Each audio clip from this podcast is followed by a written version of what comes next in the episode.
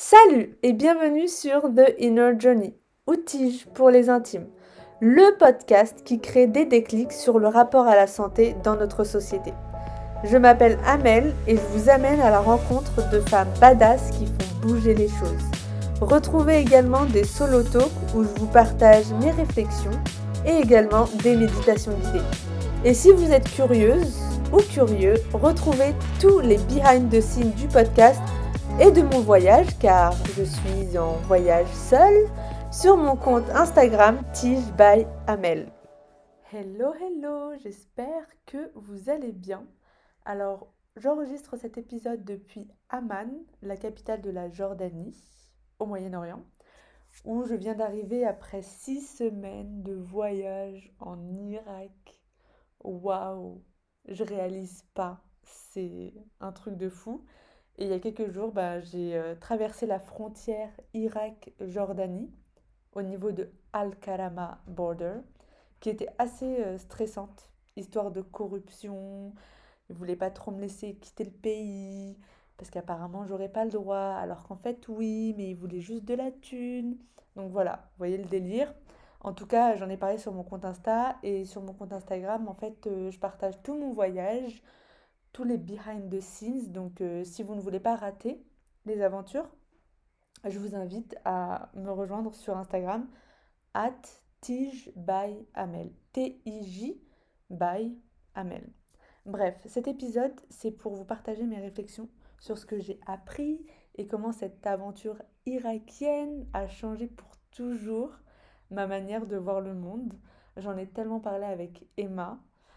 On, Franchement, c'est un truc de fou parce que quand on voyage en Irak, on voit à quel point les, la société, les gouvernements, les politiques, peuvent être tordus. Et en fait, on voit très bien les stratégies qu'ils mettent en place pour affaiblir les gens et je vais vous en parler.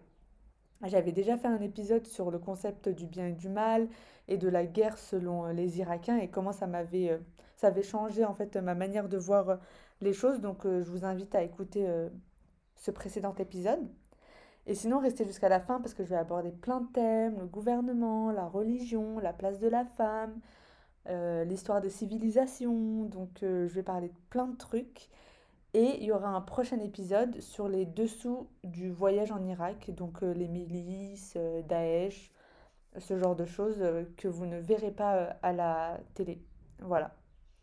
Donc, euh, l'Irak, franchement, quand on vient en Irak, c'est pas seulement euh, de voir de beaux sites archéologiques, Babylone, euh, et manger des kebabs ou des falafels si vous êtes végétarien comme moi. En fait, on voyage en général pour voir la réalité des choses telle qu'elle est. Et c'est valable pour tous les voyages, hein. même si vous allez en Thaïlande, ok, voilà, vous allez à Phuket, à Copenhague pour la fête et tout, mais il y a tellement de choses derrière. Euh, y a un pays est tellement plus complexe que juste de belles, euh, de belles plages ou, euh, ou de beaux sites de belles, de belles randonnées. En tout cas, en Irak, j'ai beaucoup appris sur notre monde actuel, sur la société, sur moi-même. Et voilà, je vais vous partager ce que, ce que je pense et ce que je ressens euh, sur euh, ce pays. Partie 1 de cet épisode du podcast avec le gouvernement. Alors il faut savoir que les Irakiens, ils n'attendent rien du tout du gouvernement. Et ça, c'est vraiment quelque chose qui m'a... Bon, que je comprends totalement parce que moi non plus, j'attends rien du gouvernement français. Par contre, avant, j'attendais quelque chose du gouvernement français et ça me rappelle à quel point en fait euh, il y a aussi encore euh, beaucoup de monde qui attendent des trucs euh, du gouvernement français. En Irak, il n'y a personne qui attend quoi que ce soit, enfin personne. Je n'ai pas demandé à tout le monde, mais en tout cas, beaucoup, la grande majorité, n'attend absolument rien du gouvernement. Ils sont très créatifs pour trouver des solutions entre eux, ils ne respectent absolument pas les règles. Genre, jamais il y a un Irakien qui va vous dire c'est la loi. C'est impossible. Ils sont complètement free des règles, mais bon, parce que le pays, euh, il a été complètement dans, dans, le chaos. Alors, les règles de conduite, c'est un truc de ouf. Les feux tricolores, c'est juste de la déco. Euh, Il y a vraiment aucune règle et il y a personne qui bronche. hein. C'est genre euh, totalement normal euh, d'aller en contresens euh, sur l'autoroute. Enfin bon. Euh, et du coup, les Irakiens, ils s'attendent pas à ce que le gouvernement leur amène le paradis sur terre. Comme euh, on pourrait le croire en France ou en Occident. On est là à attendre via les grandes institutions et via le gouvernement qui dit nous condamnons ça et nous ne voulons pas ça et nous nous battons pour la justice et blablabla. Genre comme si en fait euh, un jour euh, tout irait bien, que ce serait parfait dans ce monde-là. Les Irakiens, pas du tout. Ils savent très bien que dans ce monde, c'est mort. La vraie vie pour eux commence après la mort. Du coup, euh, enfin ça ça vient de, de l'islam et du coup ils s'attendent pas à ce que le gouvernement leur amène euh, un pseudo paradis euh, sur terre. D'ailleurs, ça me fait penser, j'ai vu passer des commentaires sur Instagram sur les élections françaises.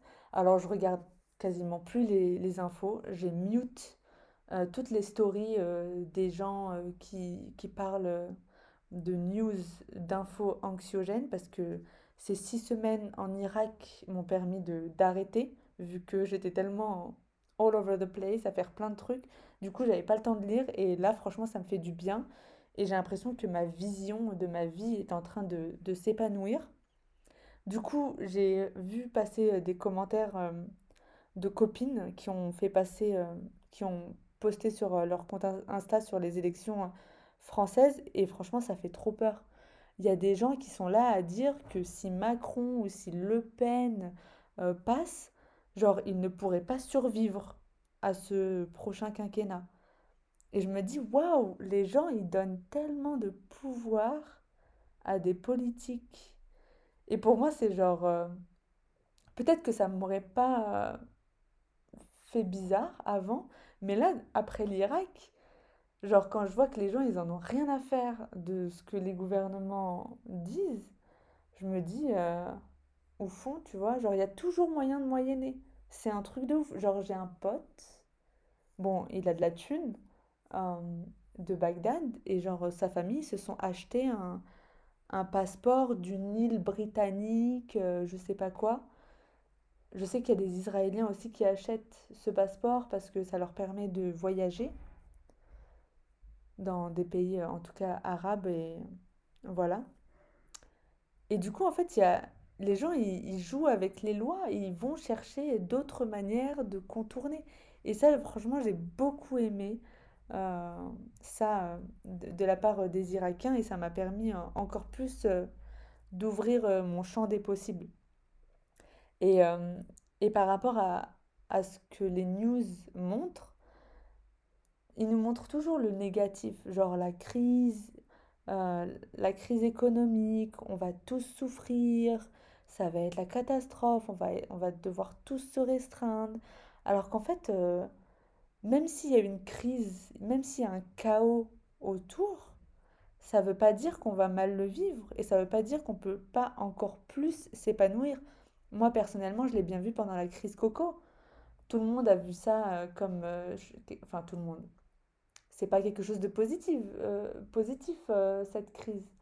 Mais par contre, il y a des gens qui se sont grave épanouis et il y a d'autres qui, pour qui c'était la, la période la plus noire de leur vie.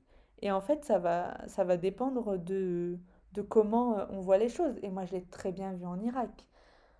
En Irak, il y a des gens, je leur parle de la guerre, c'est comme si ils n'avaient pas vécu la guerre. Ils n'ont même pas été touchés, quoi. Et il y en a d'autres, bah, ils ont perdu de la famille, ça a été vraiment la catastrophe. Euh, voilà, ça a été une période très très difficile. Et en fait, d'une maison à l'autre, d'une ville à l'autre, euh, d'une région à l'autre, les gens, ils vont vivre, euh, ils ont vécu les guerres en Irak de manière totalement différente. Et je peux même parler du Kurdistan, hein, c'est, totalement pareil. Et en fait, on choisit sa réalité, enfin on choisit. Oui, tout va dépendre de comment on est créatif face à une situation, aussi la phase planétaire dans laquelle on est, comment on rebondit, quelles leçons on apprend, euh, qu'est-ce qu'on en retire. En fait, ça va dépendre de ça. Ouais, ça, ça va dépendre de comment on est créatif face à, un challenge qui arrive. Et les Irakiens, ils sont... euh, ils m'ont vraiment montré que, en fait, on peut tous vivre un trauma collectif, on n'aura pas tous euh, la même vie. Et donc, euh, juste pour vous dire à vous que même si euh, la France dit que ça va être la récession, qu'il n'y a pas de boulot, il n'y a pas d'opportunité, blablabla, et ben en fait, bah c'est pas, ça ne sera pas forcément votre réalité. Ça se trouve, vous allez avoir les meilleures opportunités de votre vie pendant cette année. Donc, restez positif et restez focus. Un point aussi qui m'a vraiment inspiré euh, des Irakiens, et en fait, c'est pas la première fois que j'en entends parler. Genre, en au Sri Lanka, je vivais avec un Pakistanais. Donc, mon coloc était pakistanais et il me disait déjà que pour lui, la démocratie n'était pas le euh, régime idéal, quoi. Le modèle idéal. Et là, pour parler avec, enfin, pour avoir parlé avec plein d'Irakiens, il y en a plein qui me disent que sous Saddam Hussein, c'était beaucoup mieux. C'était une dictature, mais c'était beaucoup plus safe. Ils avaient, c'était plus propre, c'était plus ordonné, il y avait de l'emploi, mais il fallait juste pas critiquer le, le gouvernement, quoi. Et là, c'est une démocratie, mais il y a une corruption à mort. C'est plus ou moins safe, euh, vu qu'il y avait Daesh quand même. Euh, et, enfin, et la milice aussi, désormais. En tout cas, pour les Irakiens. Et il n'y a pas de boulot, quoi. Genre, c'est la crise euh, économique euh, à fond. Donc, qu'est-ce que ça veut dire? Au final, il n'y a aucun des deux modèles qui est idéal. Tout le monde en France ou en Occident est là à dire la démocratie, vive la démocratie, blablabla. Mais est-ce que nous, en France, on a vraiment une démocratie? Est-ce que c'est le modèle idéal? Est-ce qu'il ne se passe pas des choses? Parce que moi, j'ai lu le, le livre de Juan Branco et de ce que j'ai compris du livre, il n'y a pas de démocratie en fait. Ils ont des... tout, tout est, tout est pipé quoi. Ils savent déjà qui va être président, euh, tout se passe entre eux, c'est une espèce d'élite. Euh, ils, dînent ensemble en secret, euh, ils se font des Skype et tout, ils se racontent leur vie, euh, voilà, t'as qu'à me tacler là. voilà, c'est un peu comme ça que je les vois et ce que Juan Branco dit en fait. Ils font, c'est une élite, mais depuis genre le lycée. Ils, ils- évoluent dans le même cercle. Et il n'y a personne vraiment d'extérieur qui peut rentrer dans ce cercle. Et ils se passent le pouvoir entre eux. Donc, est-ce qu'on a vraiment une démocratie en France? Moi, je me pose des questions euh, sur ça. C'est vrai que c'est toujours euh, mieux euh, qu'en Irak, la situation en France, mais, mais c'est des problématiques différentes.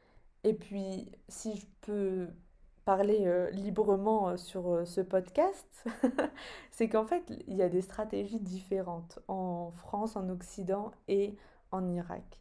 En Irak, j'ai observé que le gouvernement affaiblissait les gens, mais d'un point de vue euh, santé, quoi.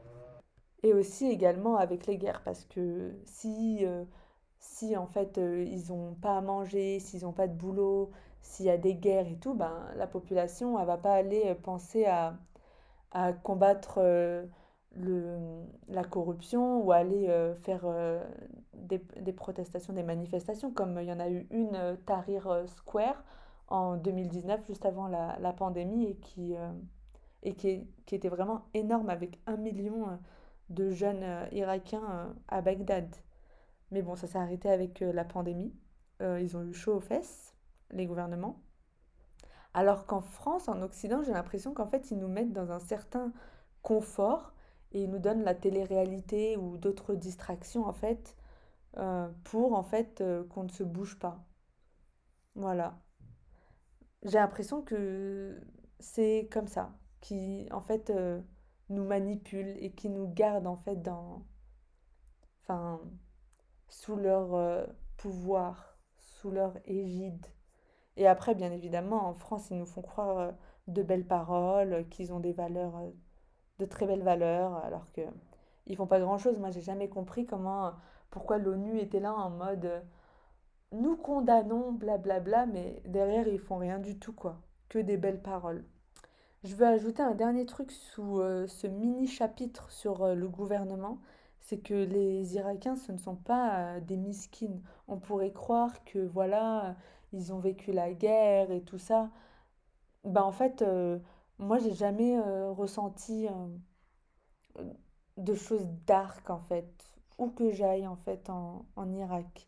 Les gens ils sont joyeux, ils veulent revivre, ils, ils croquent la vie à pleines dents, ils, ils t'invitent chez eux, ils sont, ils sont, ils sont, sont des bons vivants. Ils, ils ont énormément de galères, hein, day-to-day life, la corruption, l'essence euh, de bonne qualité pas toujours facile à trouver, les queues pour avoir de l'essence de ouf, la mauvaise, euh, l'économie, le mauvais état des routes. Enfin voilà, ils ont plein de challenges, mais genre, euh, je les trouve plus heureux que les Parisiens, quoi. Passons désormais au sujet délicat de la religion. Juste avant de commencer, j'ai envie de vous faire un bref topo de la situation religieuse en Irak. Donc il y a à peu près 55% de chiites, 45% de sunnites et il y a des chrétiens, des yézidis, des yarsanistes, enfin des personnes qui, des mini-communautés qui suivent euh, le zoroastrisme. Voilà, donc euh, c'est multi-religieux, l'Irak. Après, c'est aussi multi-ethnique. Donc il y a des Arabes, il y a des Kurdes, euh, il y a des Turkmènes. voilà, il y a... c'est assez riche comme, comme pays. Au début de mon voyage, j'avais commencé par visiter le sud, donc qui est à majorité chiite. Donc j'ai fait euh, notamment Najaf et Kerbala, qui sont euh, des villes saintes pour euh, les, les chiites. Et c'est vrai que la, la religion, beaucoup m'ont dit, hein, beaucoup de jeunes voient la religion comme une prison. Et en fait, je peux les comprendre parce que quand on, on visite ces villes saintes, euh, c'est magnifique. Euh, les mausolées de Imam Ali, Imam Hussein, Imam Abbas, vraiment magnifique. Mais alors c'est un truc de ouf, on voit la photo des ayatollahs, genre sur les temples, quoi, ouais, à l'extérieur des temples. Et genre avec leur, euh, leur espèce de, de trucs sur la tête, là, je sais plus comment, comment ça s'appelle. Genre, je pense qu'il était noir pour montrer qu'en fait, qu'ils sont descendants du prophète euh, Mohammed. Donc, ça leur donne une espèce de légitimité, comme dans les royautés, quoi, euh, pour en fait euh, être les leaders spirituels. Et en fait, on m'a raconté qu'il y avait énormément de corruption, que c'était pas forcément des hommes honnêtes, qui voulaient juste le pouvoir, qu'ils étaient en, qu'ils étaient en contact, enfin, qui géraient les milices. Et les milices, euh, c'est pas, pas tout rose, quoi. Je vous en parlerai dans un prochain épisode. Donc c'est vrai que ça peut vachement dégoûter de, de la religion, de voir euh, ces personnes-là euh, gérer en fait le pays en... Enfin, voilà quoi. Derrière les rideaux, quoi. Du coup, comme je le disais, le sud du pays est très conservateur. C'est euh, assez différent en, fonction euh, des régions. Bagdad euh, étant cool, enfin pas, pas conservateur, mais bon, faut pas non plus y aller en mini-jupe, quoi. Mais j'ai trouvé les jeunes, en tout cas, assez déconnectés de la religion. Ils boivent, hein, ils boivent de l'alcool, ils ne jeûnent pas forcément. Et je trouve personnellement qu'ils ont un peu sombré dans la propagande matérialiste. Et qu'est-ce que j'entends par propagande matérialiste? C'est euh, en fait euh, que tout doit s'expliquer euh, scientifiquement. Et il y en a beaucoup qui remettent en cause la... Enfin, Dieu, quoi. Bon, après, ça, c'est leur, leur truc, hein, mais, mais j'ai l'impression que c'est surtout une réaction traumatique par rapport à tout ce qui s'est passé, toutes les guerres, et aussi ben, les ayatollahs, les, euh, les leaders spirituels. Donc euh, je ne juge absolument pas, là je vous partage juste euh, ce que j'ai observé Et bon, après, c'est vrai que quand je dis propagande matérialiste, là, je partage mon opinion. Bon, on peut jamais être à 100% neutre, hein. La neutralité n'existait pas, enfin, n'existe pas. Même si les journalistes, ils vous disent je suis neutre et tout, c'est la règle dans mon métier, c'est faux. on a tous des biais. En tout cas, ces jeunes avec qui j'ai parlé de, de spiritualité, sans entrer dans la religion, bah pour eux, bah non, c'est pas possible, quoi. Ils croient pas en tout ce qui est énergétique. Euh, voilà, c'est genre, euh, ils ne croient que ce qu'ils voient. Et d'ailleurs, j'avais rencontré, euh, j'avais fait un iftar dans une famille à Mossoul, et du coup, le beau-frère était archéologue, et lui, il, il ne croit pas en l'existence des prophètes, parce que pour avoir fait des recherches en Irak, et euh, parce qu'il est dans une communauté euh, d'archéologues internationales, ils, ils en ont convenu que comme il n'y a aucune preuve tangible de l'existence des prophètes, donc en fait les prophètes n'existent pas, ce ne sont que des histoires.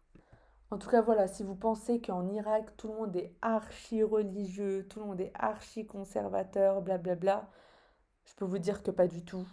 Euh, les jeunes, parfois ils sont what the fuck. ils, font, ils font les mêmes conneries que des enfants, euh, enfin des jeunes euh, en Occident, quoi. Enfin des conneries. Je veux dire, ils ont la même vie, mais plus, plus cachée, quoi. Ils boivent entre eux, ils jeûnent pas. voilà, ils, ils ont des relations sexuelles en dehors du mariage. Enfin, voilà. Par contre, ils sont culturellement arabes euh, musulmans, si je peux dire ça comme ça, et ils vont pas hésiter à, à parfois parler euh, de l'histoire des prophètes, même s'ils y croient pas, mais bon, comme ils ont grandi avec ça, ben, ils vont quand même partager euh, l'histoire des prophètes. Genre si je leur parle d'un problème ou d'une peur ou d'une pensée que j'ai, ben, ils me, ils me ramènent le nom d'un prophète et ils me racontent son histoire. Et voilà, et je trouvais ça cool. Et il y a un autre truc aussi que je trouvais vraiment sympa, c'est euh, en Irak, du coup, euh, quand ils se parlent, ils se disent beaucoup Habibi entre, entre hommes et ils se disent beaucoup de, de mots doux, genre. Euh, parce que ça, ça vient aussi de l'islam, du coup, ils se disent que la paix soit sur toi, que Dieu te protège, mon amour, la prunelle de mes yeux, mon cœur. Voilà, les hommes, ils se disent ça entre eux facile, quoi. Et j'ai trouvé ça vraiment euh, cool et c'est très positif et, et ça donne une vibe euh, positive, ouais. J'ai beaucoup apprécié. Bon, passons à la santé. Euh, de même qu'en France, en Irak, c'est encore pire. Le gouvernement, il en a un peu rien à faire de la santé de ses citoyens. De toute façon, si ces citoyens, si les Irakiens sont en bonne santé, physiquement et ensuite mentalement émotionnellement et spirituellement, eh ben, ils se révolteraient contre le gouvernement. Ils n'accepteraient pas toute cette corruption, ils ne se laisseraient pas autant faire. Mais là, ben, la santé, c'est vraiment la catastrophe. Il y a déjà énormément de cancers en Irak, dû notamment au phosphore, phosphate blanc, je ne me rappelle plus. En tout cas, c'est les États-Unis qui l'ont utilisé quand ils lançaient des bombes. Du coup, ben, euh, les, les civils sont les dommages collatéraux et ils se retrouvent avec euh, ben, des cancers. La nourriture, euh, c'est archi gras, il y a énormément de snacks, ils boivent énormément de coca, enfin de soda. À chaque fois, on m'en ramenait sans que, sans que je demande. C'est genre normal.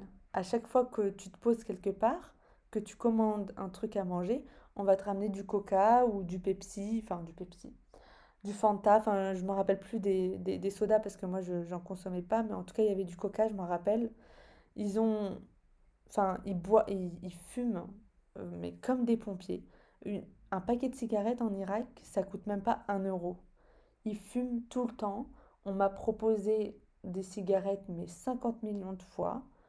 Et ça fume partout. Genre moi j'ai été fumeuse passive pendant six semaines. Et quant à la santé euh, émotionnelle, mentale, spirituelle, eh ben, j'ai eu de très très belles euh, conversations, notamment avec une famille dans le sud de l'Irak, à Nasiriyah, là où il y a les marais de Mésopotamie. On a parlé euh, en fait ben, de l'énergétique derrière la nourriture, l'astrologie, la urgiotiche. Et c'était vraiment super intéressant. Et genre, ils voyaient en fait des ponts avec l'islam. Et c'est pareil avec aussi mon ami Ali, qui aussi pense que une des stratégies en fait de l'Occident, c'est de couper la jeunesse de la religion pour en fait les rendre plus faibles et de, et de croire en ce que l'Occident veut qu'ils croient. Passons désormais aux civilisations et euh, à l'histoire en général. Alors il faut savoir qu'en Irak, à l'école, ils n'apprennent que très peu euh, l'histoire euh, des civilisations, Babylone, les Sumériens, les Acadiens. Voilà, tout ça, ce n'est pas vu en fait à l'école. Et il y a peu de sites qui ont en fait été trouvés. Il y en a beaucoup plus apparemment.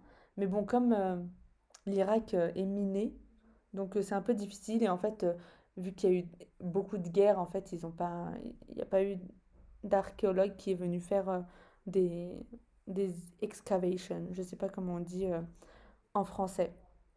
Dans les sites en fait qui ont été découverts, il y a eu des choses qui ont été piquées comme enfin piquées, en tout cas qui ont été prises par, euh, par exemple, la, la porte de Babylone, Ishtar Gate. La vraie porte, elle est euh, dans le musée de Berlin. Donc euh, ils disent que c'est parce que le pays est à risque avec Daesh et tout le tralala. Donc ce que je comprends, hein. mais bon, voilà.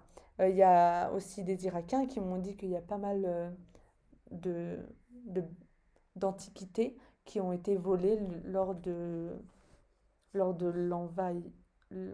l'invasion de, des États-Unis. Donc euh, voilà, il y a, eu pas mal de pillages. Et, euh, dans les choses qui, restent, qui ont été trouvées, il y a énormément de choses qui n'ont pas été euh, montrées au grand public. Et je pense qu'il y a plein de choses qu'on ne sait pas sur les anciennes civilisations. Et en fait, ils préfèrent enfin nous garder dans l'ignorance parce que c'est beaucoup plus euh, enfin c'est mieux pour eux quoi qu'on ne sache pas. Passons désormais au rôle de la femme, à sa place dans la société. Et ce voyage en Irak, je ne vais pas vous mentir, il m'a fait euh, beaucoup réfléchir. Donc là, je vous le partage spontanément. Mais bon, ma réflexion est amenée à évoluer voilà, en fonction de mes expériences, comme elle est en train d'évoluer, euh, enfin comme elle a évolué euh, maintenant. Donc en fait, j'ai envie de vous parler de l'hyper-indépendance euh, des femmes. Donc clairement, I am all for independent women. Voilà. Par contre, est-ce que, est-ce que ce serait pas en fait négatif l'hyper-indépendance des femmes? Parce que parce que moi, je me, pose la question en voyageant, et je, voilà, toutes mes expériences de voyage, et, et puis j'ai recommencé à penser à des trucs qui me sont arrivés euh, à, à, l'université, dans le monde du travail.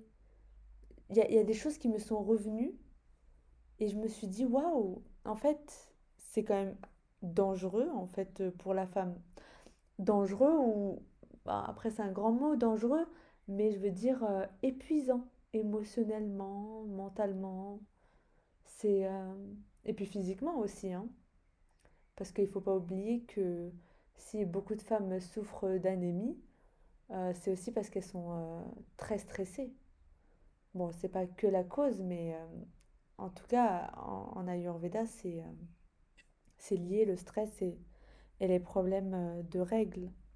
Donc je me demandais, est-ce que en fait euh, le fait de revendiquer l'hyper-indépendance des femmes n'était pas en fait euh, dangereux pour nous les femmes et, et, pourquoi en fait ce serait négatif d'avoir un homme qui nous protège? Je vous dis ça parce que moi, moi j'ai pas eu d'homme qui me protège. Bon, à part peut-être mon père, hein, évidemment. Mais bon, après ça s'est arrêté là. Je veux dire, là, j'ai voyagé en Irak et j'ai été avec des hommes de confiance.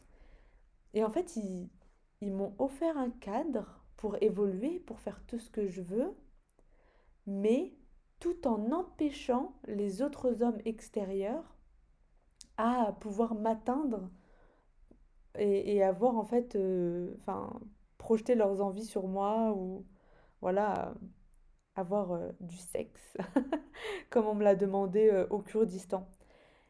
Et du coup, et je me suis sentie bien en fait. C'est trop bizarre, mais je me suis sentie archi bien. Est-ce qu'en fait la femme, là maintenant, à l'heure actuelle en 2022, elle peut évoluer de manière indépendante avec la paix d'esprit? Genre sans devoir euh, se taper des gros dégueux, quoi. Comme euh, par exemple euh, les actrices à Hollywood, quoi. Avec le mouvement MeToo, on a bien vu, enfin, on a bien entendu plein de témoignages de femmes sur en fait des viols et des agressions sexuelles. Donc, est-ce que là, aujourd'hui, la femme, elle peut évoluer de manière safe, physiquement, mentalement, émotionnellement, grandir, créer des choses qu'elle veut euh, sans, sans qu'un homme euh, ait envie de faire des choses avec elle? Eh ben, j'ai l'impression que non. Et pendant ce voyage, je me suis rappelé en fait des compliments mal placés qu'on me faisait euh, en entretien d'embauche ou dans le monde du travail ou genre quand j'ai voulu organiser une retraite de yoga et qu'en fait comme c'était les hommes au au niveau au-dessus dans les directeurs qui prenaient les décisions, et ben en fait, euh, ils me faisaient galérer parce qu'ils voulaient voir s'il y avait moyen avec moi. Voilà, il y a plein de choses qui me sont euh, revenues. Et je me suis dit, en fait, entreprendre en tant que femme seule, c'est archi dur aujourd'hui.